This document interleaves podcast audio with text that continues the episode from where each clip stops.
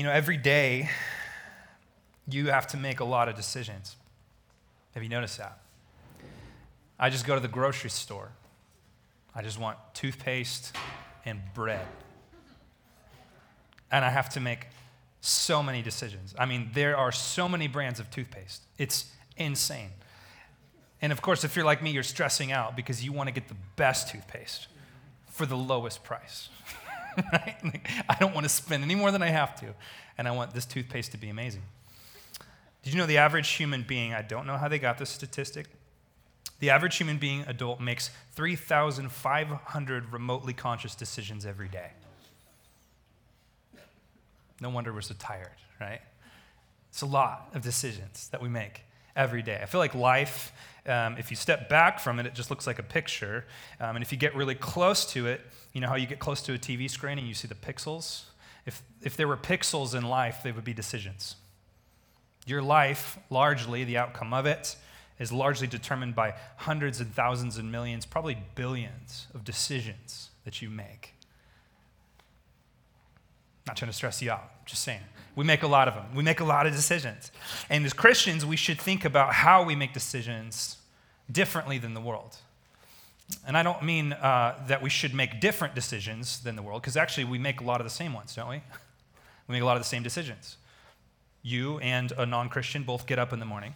You both put on, hopefully, pants, and uh, you go to work and you do the things, right? But, but as Christians, we, we should think about how we make decisions differently. We should have a different grid for the way that we make decisions. What you make your decisions based on says a lot about your worldview. In fact, if you want to know somebody really well, uh, you just figure out what they think uh, or why they think they should do something or not do something. It's one of the most helpful ways to figure out and, and, and analyze someone's worldview. For instance, if someone claims to be a Christian, but they make all their decisions purely based off of scientific research, um, statistics, and what others say, then they're actually not really a Christian as much as they're a deist. A deist is just someone that believes God exists, but he's not involved. Okay? If someone says that they're a Christian, but they make all their decisions based off of what feels good, feels right, or what others think they should do, they're really not a Christian as much as they are a secular humanist. They're, they're, they're, they're tuned in to what humanity thinks and what they think. Okay? So, what your decision, the way you, you, way you process decisions, says a lot about what you believe um, the world, uh, or why you believe the world exists and how you believe you're supposed to function within it. And our culture has done this really thing, this thing where it's separated out spirituality from practicality, so much so that it's resulted in a false sense of rationality. Okay, we've separated spirituality from what they would call practicality, and it's resulted in a false sense of rationality. And what I mean by that is that we think of religious things or spiritual things in our culture, which our culture really likes, actually. They're not anti spiritual, not anti religious. But they think of those things as things that are helpful when you're trying to find some kind of meaning and purpose inside your house. They don't see those things as helpful when you're actually trying to live within the daily practical things of life. And, and this is leaked downstream, like everything does, into the church. And now the church and many Christians feel that way about their Christianity. Christianity is helpful on Sunday when I'm around Christians. Christianity is helpful in the morning when I'm doing my devotional. Christianity is helpful when I'm looking for some sense of meaning and purpose. But it's not helpful when I'm trying to decide how to buy a car, what job to take, how to deal with this, how to deal with that. All the thousands, millions of decisions that we make every day. The reason is because we've started to think that the physical universe is more real than the spiritual universe. Okay? And this is simply not true. And as Christians, we have to admit, if we believe the Bible, that what's in the spiritual realm, the, the dimension that is outside of our dimension, is actually more real than what we live in. Think about it like this if you're a two dimensional person and you live inside of a, uh, a two dimensional universe, or I'm sorry, if you're a two dimensional person and you live inside of a three dimensional universe, you see everything how? You see it in two dimensions. But you live in a three dimensional universe. So you see a cube and you think it's a square. And everyone around you would say, no, no, no, no, that's a cube. And you say, what's that? What's a cube? That's a square. Look at it. It's a square. And this is what people do. This is what people do. They live in the physical universe and they look at things through the physical lens and they're missing a dimension. And when you get saved, what, what it says is that you are now born again into this understanding of this new dimension. It's the dimension that you can't see. It's the spiritual reality of things that God is doing in the world. And it's when I say it's more real, I don't mean it's more real as though that this around us isn't real. I mean, it's more real because um, it's actually the full picture. See, God sees the full picture. We only see part of it. God sees all three dimensions, we only see two, if, if, you, if you get the analogy, okay? And so when we make decisions as Christians, we have to think in God's dimension. We have to think um, and, and allow Him to shape our decisions that we make because He sees the whole picture. So, how do we as Christians allow the realities of our faith in God and His Word to shape not only our spiritual life, but all of our practical life? This is what sanctification really is it's, it's God consuming every part of your life.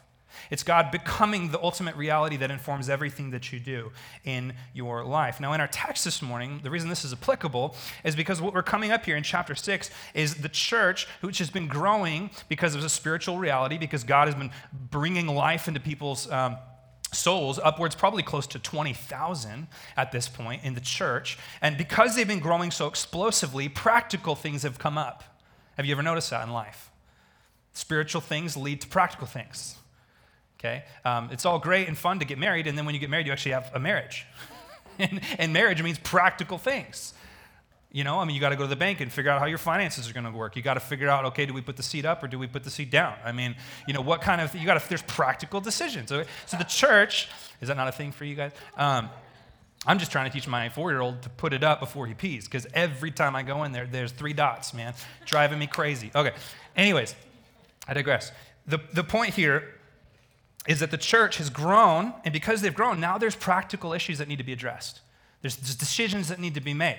Um, and an issue comes up that we'll look at. An issue comes up um, between these two sort of sects of, of Jews, the Hebraic and, and, Hellenistic, and, and the disciple or the apostles have to decide, they have to make a decision about how to deal with it. And so that's what we're going to look at. And what I really want to do this morning with you is I just want to talk about how we as Christians make practical decisions. It's going to be a very practical sermon because you guys are going to walk out of here, you're going to make a decision.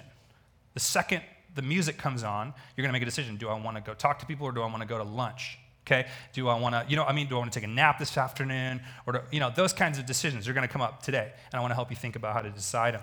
Okay, so let's jump right into our text. Now, let me just talk about the context of this passage really quickly. Um, if you're going to do good exegesis, which is the study of the scriptures, you need to start as big and zoomed out as you possibly can. So we always ask the question of this text, because we're going through the book of Acts, where does it live in the whole book of the Bible? Okay? What's its purpose and the entirety of the scripture? And, and the answer to that is that God is building his kingdom. He's been building his kingdom um, really since the beginning of time, since Genesis 3 um, when it first fell apart and broke into ruins. But now we're seeing God give us a foreshadow of the future kingdom, the new heavens and the new earth, and we're getting a taste of it through the church, which we're still part of. And because of that, the enemy, who's very real and very much hates what God does, the enemy is coming against that kingdom as it inbreaks into this world. The kingdom is breaking into the world, and the enemy hates it. He's against it. So the enemy has been attacking the church all throughout the first six chapters. First, he did it through full on persecution, full frontal assault. And what happened? The Holy Spirit came through. The Holy Spirit nurtures the organism that it created. So the full frontal assault didn't work. And then uh, two weeks ago, we saw the enemy attack through Ananias and Sapphira from within the church, through hypocrisy, through false religion. And that didn't work either. And so now we're going to see a third attack in this, and that is through the dissension and the grumbling within the church. One of the number one things that takes down churches, besides moral failures of pastors, is churches fighting with each other. They're just fighting and splitting. Most church plants aren't church plants, they're church splits. Praise God, this is not a church split. we love Heritage. Heritage sent us out here. We're still friends with them. A lot of our ladies are at the retreat with them right now. This is not a church split, this is a church plant, okay, which is good news. So there's some dissension going on within the ranks of what God is doing. Um, and then quickly, the literary context of this passage, how it fits within the book of Acts, uh, is, is that Luke is trying to introduce us to two characters that are going to come up a lot in the next few weeks. So it's important that you know them, named Stephen and Philip. Okay, Stephen and Philip. These two guys are going to be key players in the, the, the narrative that's coming in the future weeks. Um, so he needs to introduce the reader to these two particular characters. So, knowing that, let's just jump right in. Verse 1, chapter 6. Now, in these days, when the disciples were increasing in number, a complaint by the Hellenists arose against the Hebrews because their widows were being neglected in the daily distribution. And the twelve summoned the full number of the disciples and said, It is not right that we should give up preaching the word of God to serve tables. So, what's the problem here? The problem is, first of all, there's two groups within the Christian church. And this is actually just something that was going on culturally within Jerusalem. Uh, Jerusalem was made up of two different types of Jews. There were the Hebraic Jews that were considered Hebrews. They, they grew up and were born in Palestine. They spoke the language Aramaic. Okay, Aramaic was the common language in that particular time. They knew the Jewish customs, uh, they were from the land. And then there was a whole second group of Jews that lived in Jerusalem and Palestine, and they were from what was called the diaspora, which is the dispersion, Jews that were scattered all throughout the ancient world.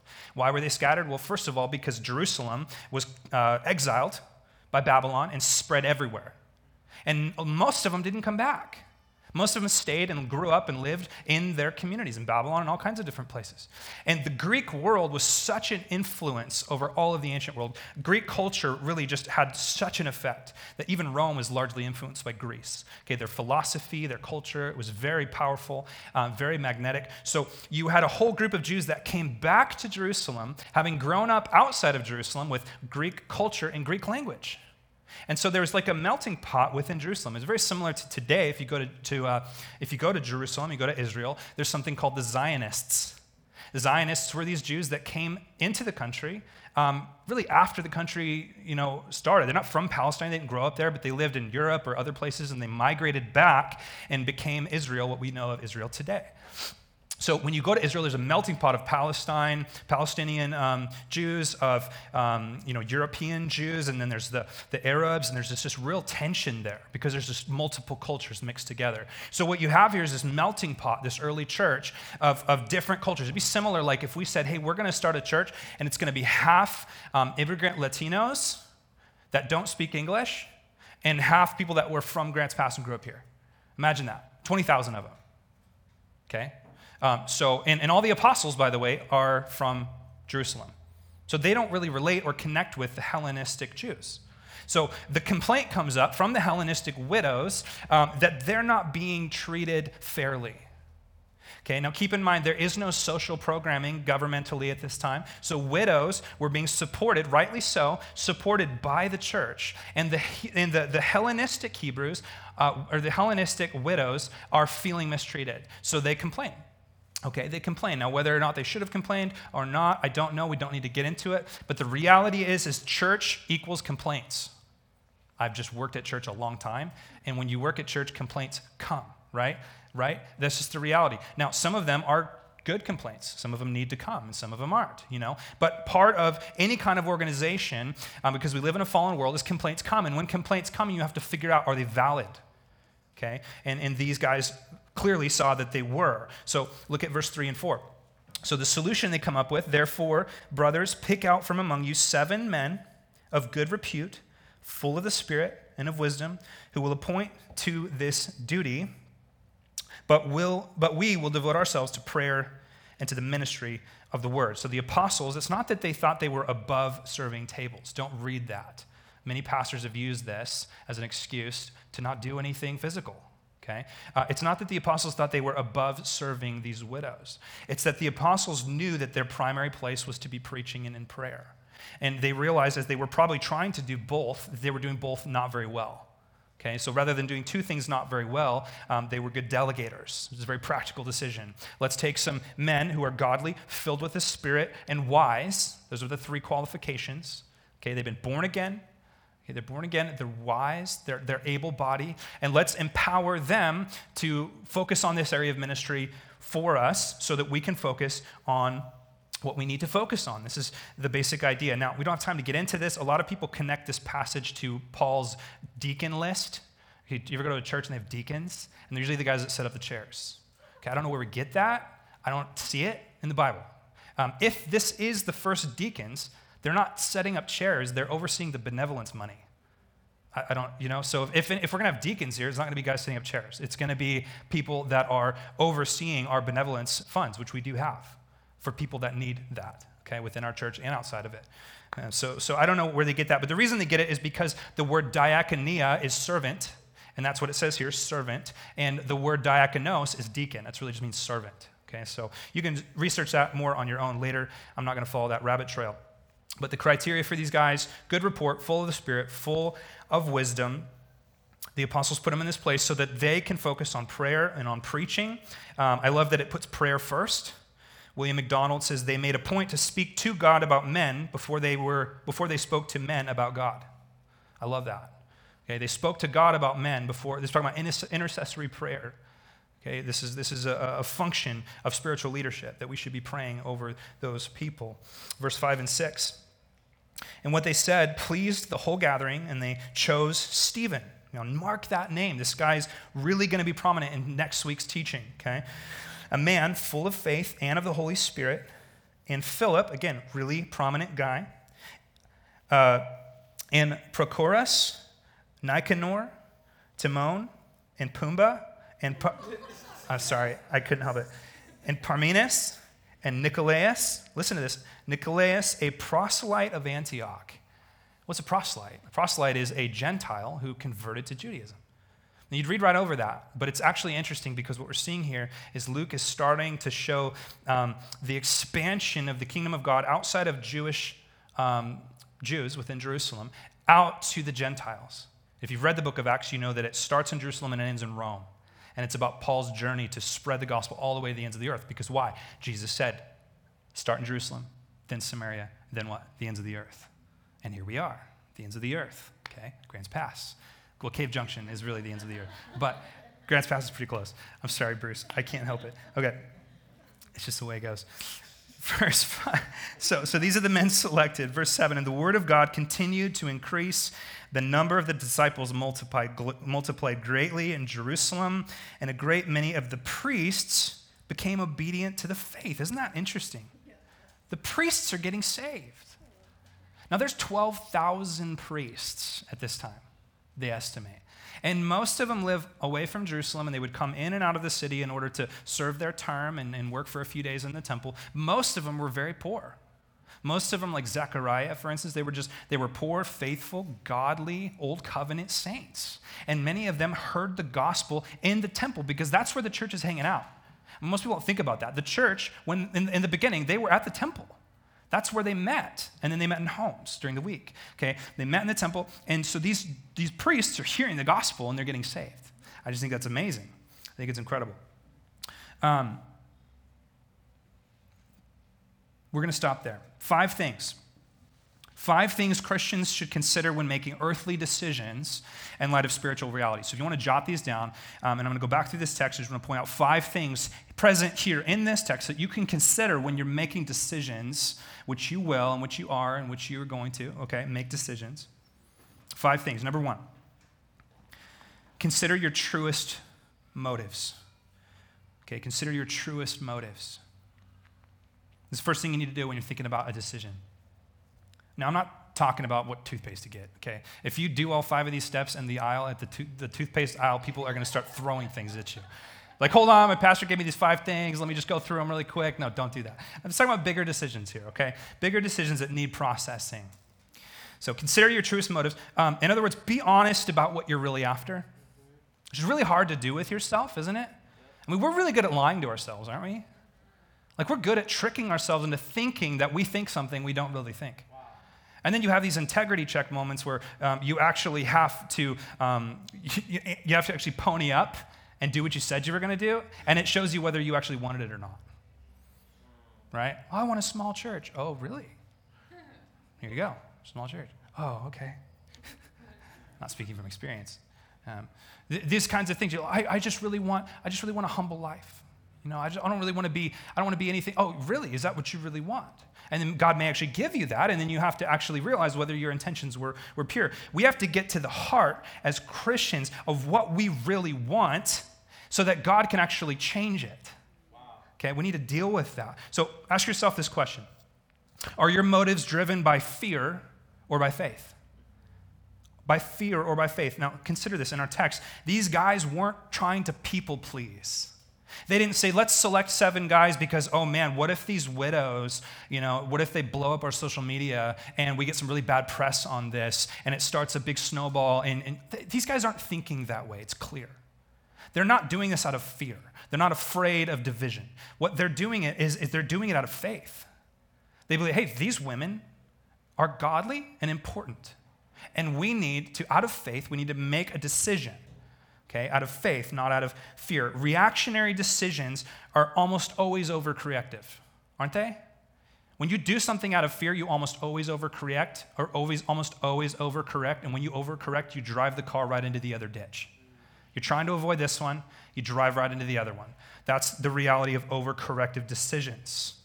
Okay? That's not what's happening here. Now, part of this, part of getting this, faith but not fear, is getting out of this idea that, that God has some kind of cosmic will for your life. And if you take the wrong turn, you're off of it somehow. Has anyone ever been taught that before?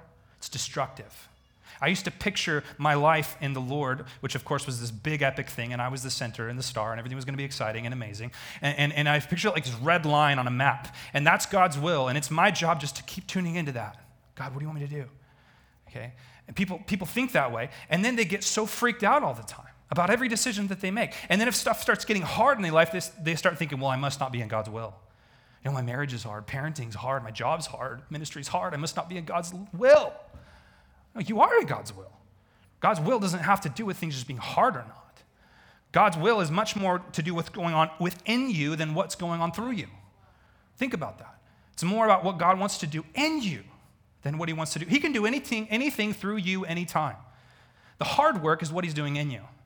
Okay, and he cares much more about our desires and our affections than he does about what we're doing. What we're doing is a symptom of what we believe and what our affections are. Ask yourself this question Are your motives driven by want and need or by stewardship? Okay, this is a hard one for me because I'm kind of a go getter. I want to go get things done. And, and it's really easy to hide behind that I just want to serve the Lord. I just want to serve the Lord. And God says, okay. What about what I already gave you? Are you being faithful with that? Are you stewarding that? This is particularly important when you think about addition decisions. Do you know what I'm talking about? Addition decisions. Should we add this to our life? Is it a good thing? Well, yeah, it's a good thing. Okay, why do you want to do it? Is it so that you feel more needed? So you feel more important? We have this tendency of bloating our lives with all kinds of things so we feel super busy. So when our friends ask how we're doing, we can say super busy. And why do we like to say that? Because it makes it feel like we're important, we're needed. Man, I'm just so busy. I got so much going on, so much things. I'm so important. I mean, we, we do this. Am I the only one that does that? Are you guys? I just, I'm just venting my laundry up here for you guys. I hope you enjoy it, okay? Uh, hope you enjoy it. Now, the reality is, is we say yes to a lot of things not because we genuinely care about them a lot of times, but because we're, we're chasing something. And so the question you need to ask yourself is Am I doing this because it's stewarding what God gave me already or because it's chasing what God hasn't given me? In our text, these guys are not building some kind of a church strategy to manipulate church growth. Did you notice that? What are they doing? God's already given them the growth. And they're saying, let's come in and put structure underneath and in that growth. God already did it. He already gave them all these disciples. And now they're being good stewards. It's trellis and vine. You build a big trellis, okay? And you need to have the right amount of trellis for the right amount of vine. The point of the trellis is to support the vine. The vine is the organic growth. The vine is the, is the supernatural thing that you can't cause to grow. What you can do is put a vine there so that it grows up it. And a lot of churches get this flip flopped. Okay, they build so many programs and so many structures to try to manipulate growth. Well, if we go to two services, people will think we're really big and they'll start coming. Well, do you need to go to two services? Well, no, not really, but it's ridiculous. We do the same thing in our life. So if we can manipulate my life by making it complex, maybe my, my life will grow into the complexity. Don't make things more complicated than you need to. What is God already doing in your life? And how do you say yes to that? How do you better steward what God has already given you? Most of us aren't doing a good job of what we already been given. And the New Testament says a lot about this. I mean, Jesus nails it over and over again. Are you being faithful? If you're being faithful what you've been given, God will give you more. But He's not going to give you more stuff to manage badly, right? I mean, He might, but He shouldn't. Ambition and complexity can be a convenient disguise for idolatry. Have you ever noticed that? And our culture worships it. That guy's so ambitious. He works three jobs, 80 hours a week. Well, sounds like idolatry. Sounds like he's worshiping his job, her job.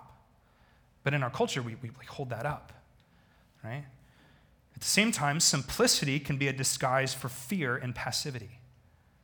Someone's just saying, well, I'm just trying to keep it simple. Okay, but a certain amount of complexity is needed in order to steward what God has given you.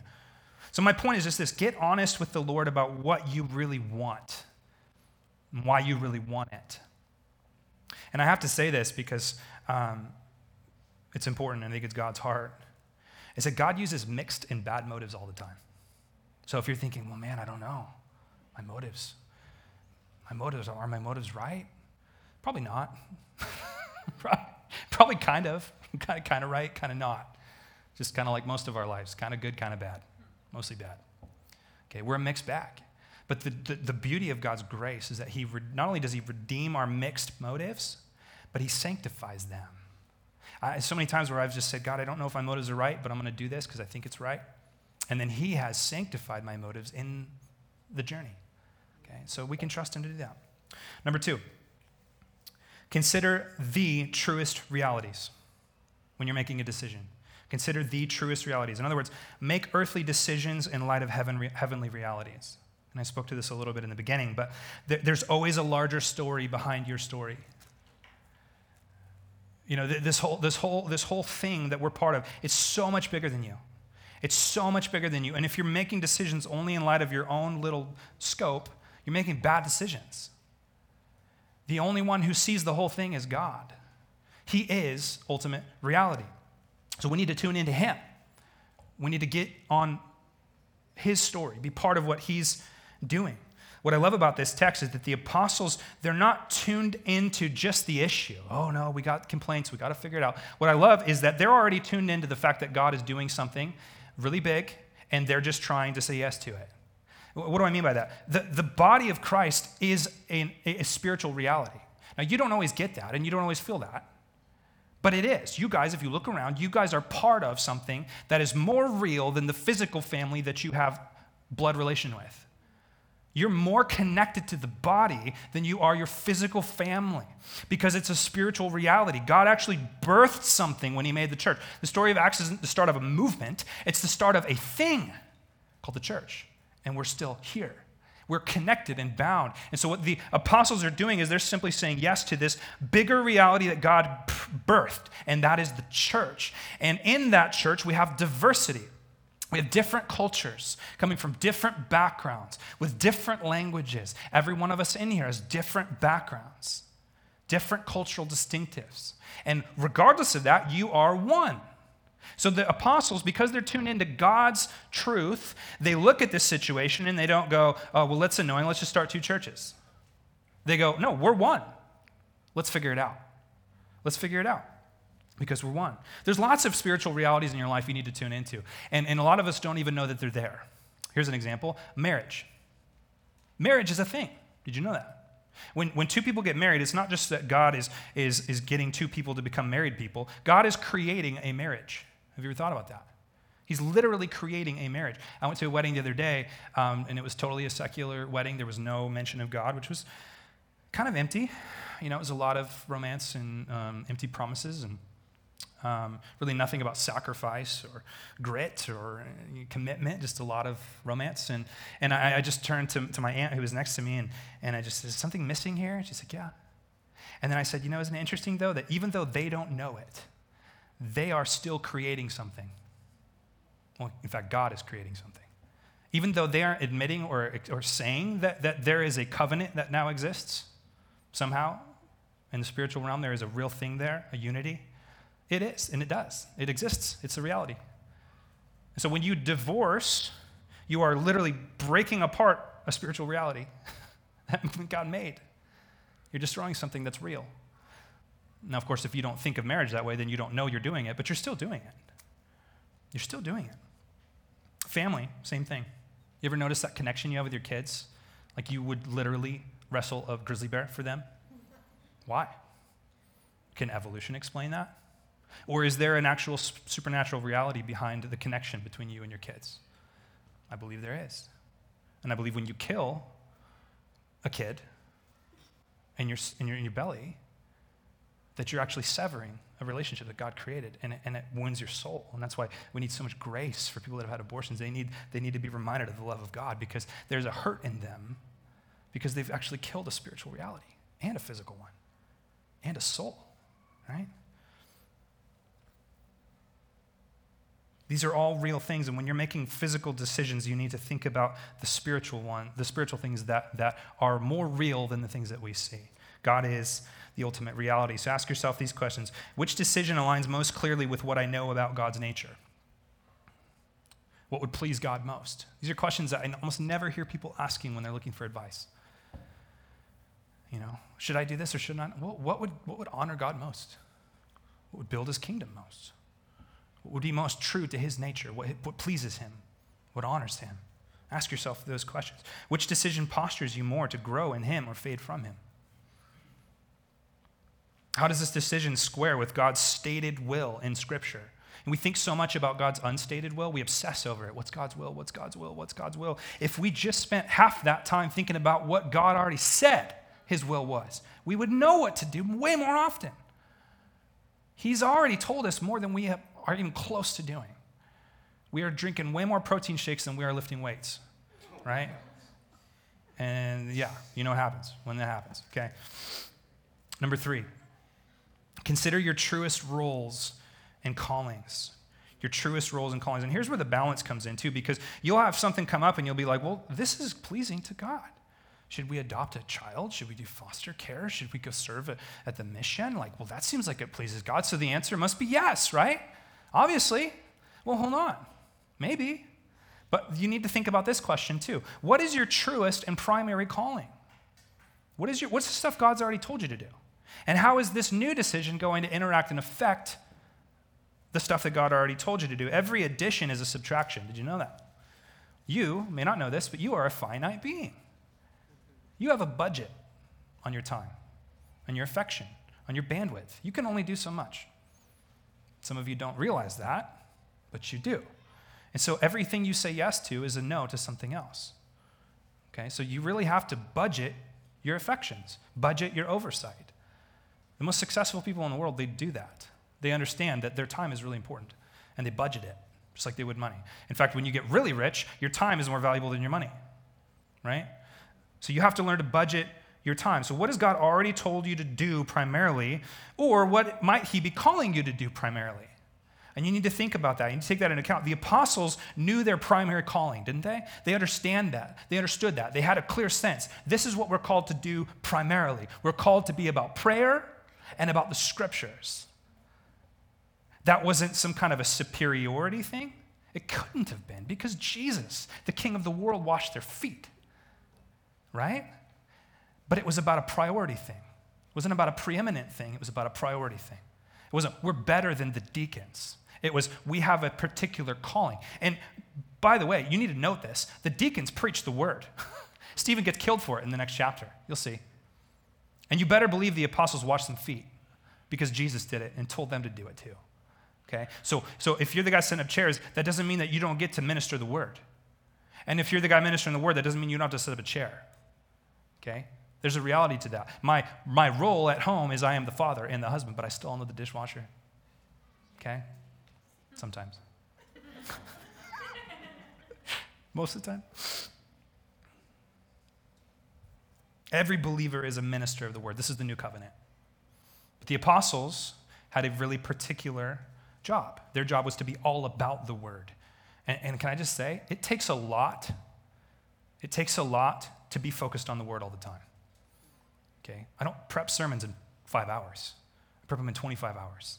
And you can say, Sam, that's ridiculous. I'm sorry. This deserves it. Okay? It deserves it. I have nothing to say. This has everything to say. I have no authority. This has all authority. I have no creative ideas, life experience, anything. This has everything. So I spend my time figuring out what this says so I can tell you what it says because this is the authority, not me. Does that make sense? Okay, the apostles understood that. So ask yourself, what has God called you to do that someone else can't do? A good example of that is parenting your kids. You know, you want to invite some things into your life that could be really good. Oh, that, that's good. What about the thing God already told you to do that nobody else can do? Parenting your kids. Are you doing that? Are you doing it well? Are you doing it as good as you should be doing it? Are you giving them the time? Um, being married to your wife or husband? Better not be letting anybody else do that. Leading your spouse, serving your spouse, praying over your spouse, pouring into your spouse. These are things that you should be doing. And if something new comes up, um, even if it's a good thing, but it's subtracting from the most important thing, then it's really not a good thing, is it? Jesus got this. I mean, he was the most spiritual guy. He was God, okay? And he got this. He understood that he could only do so much. And he spent special attention with special people. He spent most of his time with 12 guys. Yes, he engaged with the crowds, but he spent most of his time with 12 guys. And that's the reality because he knew he had a bound bandwidth because he was he added humanity to his divinity. He understood this. And he budgeted his time, so to speak. Don't make your life more complicated than it needs to be, okay? Number four, this is a quick one. Consider your truest contextual resources. What do I mean by that? Uh, I mean, who around you knows more about the decision you're trying to make than you do? I want you to see it in the text. The apostles actually recruited seven men who were what? Greek. Well, they were Jewish, but they had Greek backgrounds. They were Hellenistic men. They're all, they're all Greek names, all seven of them. And the reason they did that was because these guys got how to interact with those people. They, they invited wisdom. And in fact, the apostles didn't even recruit them, they let those guys recruit them. They said, Go pick seven guys, and we'll lay hands on them, we'll affirm them. So, what they did was they leaned in on um, other people other than themselves. And they said, um, We're trusting the, the Hellenistic uh, society and culture and synagogues, we're trusting them that they know more about this situation than we do. And I would just say, in the same regard, it's okay to invite people into these decisions that maybe know more things than you do about this particular areas. Okay? If I'm going to buy a house, I'm calling Brian, right? I'm not going to figure that out by myself. Okay? Brian knows more about that than I do. And I'm going to make decisions with wise people. That's just smart. Okay? And lastly, Consider the true cost, and this one's really key. Consider the true cost of obedience, regardless of the outcome. We make most of our decisions based on what we believe the outcome will be, if it will be favorable. God wants us to make decisions based on obedience, regardless of what the outcome is. Most of the people that made godly decisions in the first book of the early church got killed. And do you think they were sitting there as rocks were bashing their heads in, thinking, oops, missed the will of God? You're going to see it next week. Stephen's going to get stoned. He's the first martyr. Okay? And he, he, he, read the story. He wasn't sitting there thinking, oh, I chose the wrong door. I should be at home realizing my best life now. Like Joel Osteen told me to do, you know? As, he's, as his flesh is being ripped away, Christ had been formed in him, and Christ comes out of him.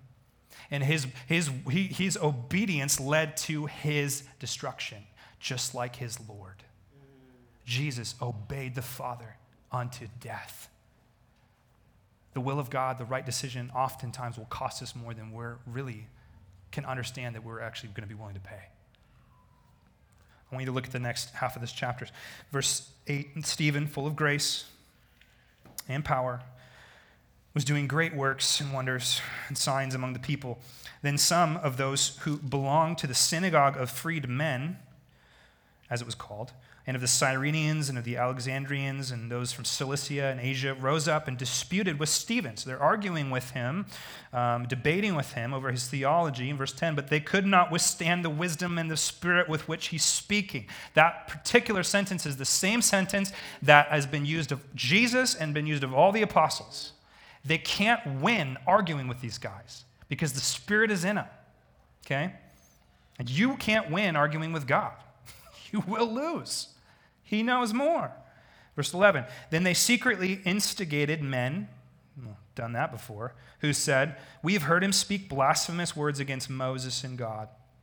And they stirred up the people and the elders and the scribes, and they came upon him and seized him and brought him before the council. And they set up false witness who said, This man never ceases to speak words against the holy place and the law. Now, note this what they're doing is they are, are, are using fear to create a mob. Why do I say fear? Because the temple was the center of the socioeconomic world in Jerusalem. The temple was the center of the religious world in Jerusalem. It's the center of everything for everybody, including the, the mafia Sadducees. They're making their living off it. So what they do is they say, hey, let's hire some guys to come and tell everybody that these guys are trying to shut down the temple because Jesus said he was going to destroy the temple, which was a misinterpretation of Jesus' um, words, right? So they're, they're, they're using fear to create a mob. Verse 12, they stirred up the people and the elders and the scribes that came upon him and seized him and brought him before the council. They set up false witnesses who said, This man never ceases to speak words against this holy place and the law, for we have heard him say that the Jesus of Nazareth will destroy this place, will change the customs of Moses delivered to us. Gazing at him, all who sat in the council saw his face was like the face of an angel. What does that mean? I don't know. But I think it was probably kind of like the Moglo. Did anybody know what the Moglo is? Anyone who grew up in church, you know what the Moglo is? Moses came down the mountain after interacting with Yahweh, and he had this glow. It wasn't his own glow, it was a reflection of God's glory. So these guys are so blind by hatred and fear and insecurity that they see God's face shining on Stephen. And as we'll see in the next chapter, they still chuck a rock and kill him. I mean, they were so blind. And Stephen, and I'm not trying to give away next week's message, but Stephen stands there as he's being literally killed, murdered brutally. He stands there and he looks up to heaven and he says, God, forgive them, for they know not what they do. Wow. How does he have the confidence to say that? He knows he's in the will of God. And there's no safer place than to be in the will of God. Not some cosmic line, talking about the gospel, believing that God loves you. There's nothing you can do to earn it more than you do now.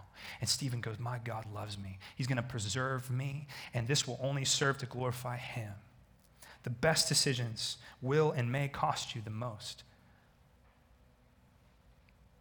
but they're the best because you're right where you're supposed to be. Ask yourself this question. This is a really hard one. You ready? What would you do if you knew it would fail? Everybody asks you, what would you do if you could do anything and it would succeed? That's the American question. What would you do?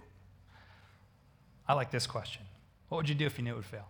This was a question that helped me when I tried to decide if I wanted to come plant a church out here, which by all means was really a bad idea in a lot of ways because I don't know anybody out here. I know everybody in Medford. I came out here, I don't know anybody. And God has graciously brought all of you guys to be part of this and support this, and God is doing amazing things. But I had to ask myself this question If this fails, in two years, would it be worth it still? And of course, the answer was yes. And just two years of this would be so worth it. Two years of what God's been doing here, the health of this, the family that we've created, the fellowship we've created, the people we're reaching out to, the neighbors that we're loving, it's so worth it, even if it all fails in two years. Those are the things that I want to spend my time on. The things that aren't just based off of how they turn out, but the things that the journey itself is actually more, it's actually more valuable, right? Ask yourself those kinds of questions. And let me close with this one last thought. Sometimes, guys, there's going to be decisions that is just not obvious. Like you're going to come, you're going to come decisions, and you're going to go through these things, and you're going to go, I don't know. They both seem like good things. In that case, just pick one. Use your wisdom, and know that whatever you do, God loves you. Okay. I mean, he really, he really, you know, he's not. It's not like you screwed up, and now he's never gonna, you know, oh, I picked the wrong thing. God has left from me. You know why the Spirit of the Lord left David? Because David was an unrepentant sin. And then the second he looked God in the eyes again, the Spirit came right back. Okay? And yeah, that was in the old covenant, but still, okay?